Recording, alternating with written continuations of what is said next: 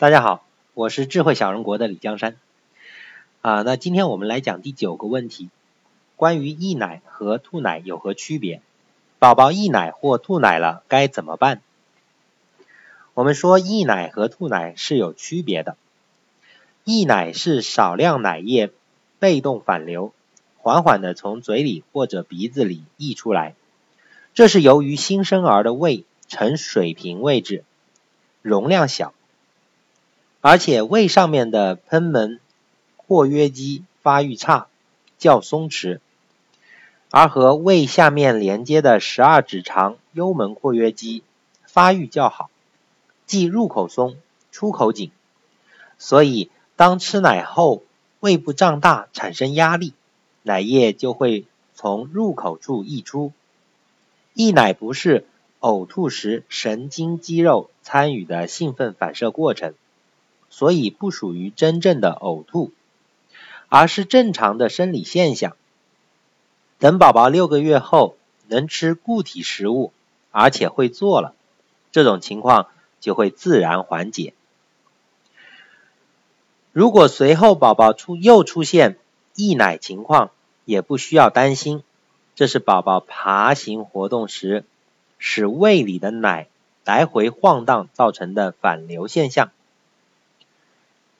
吐奶则是大量奶液被强而有力的排出，甚至呈喷射状，这是呕吐中枢受到刺激而引起神经肌肉强烈收缩造成的保护性反射。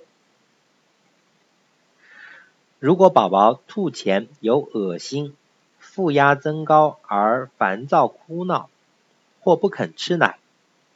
吐出的奶液颜色异常，有酸臭味等情况，多是由疾病引起的，需要及时去医院就诊治疗。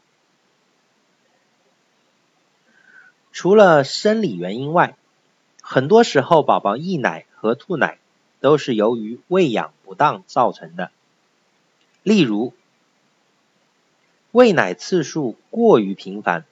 奶量过多，哭闹时进食，奶的浓度、温度不适宜，奶流过急，奶粉品牌经常更换，吸空奶瓶或奶液未充满奶嘴，拍嗝不彻底，喂奶后立刻让宝宝平卧。抱宝宝来回摇晃，翻动宝宝身体，换尿布，抚触，游泳。等等。那么，我们说改善喂养方式，做好护理工作，可以改善生理性溢奶和吐奶的现象。那么有以下六个方式方法。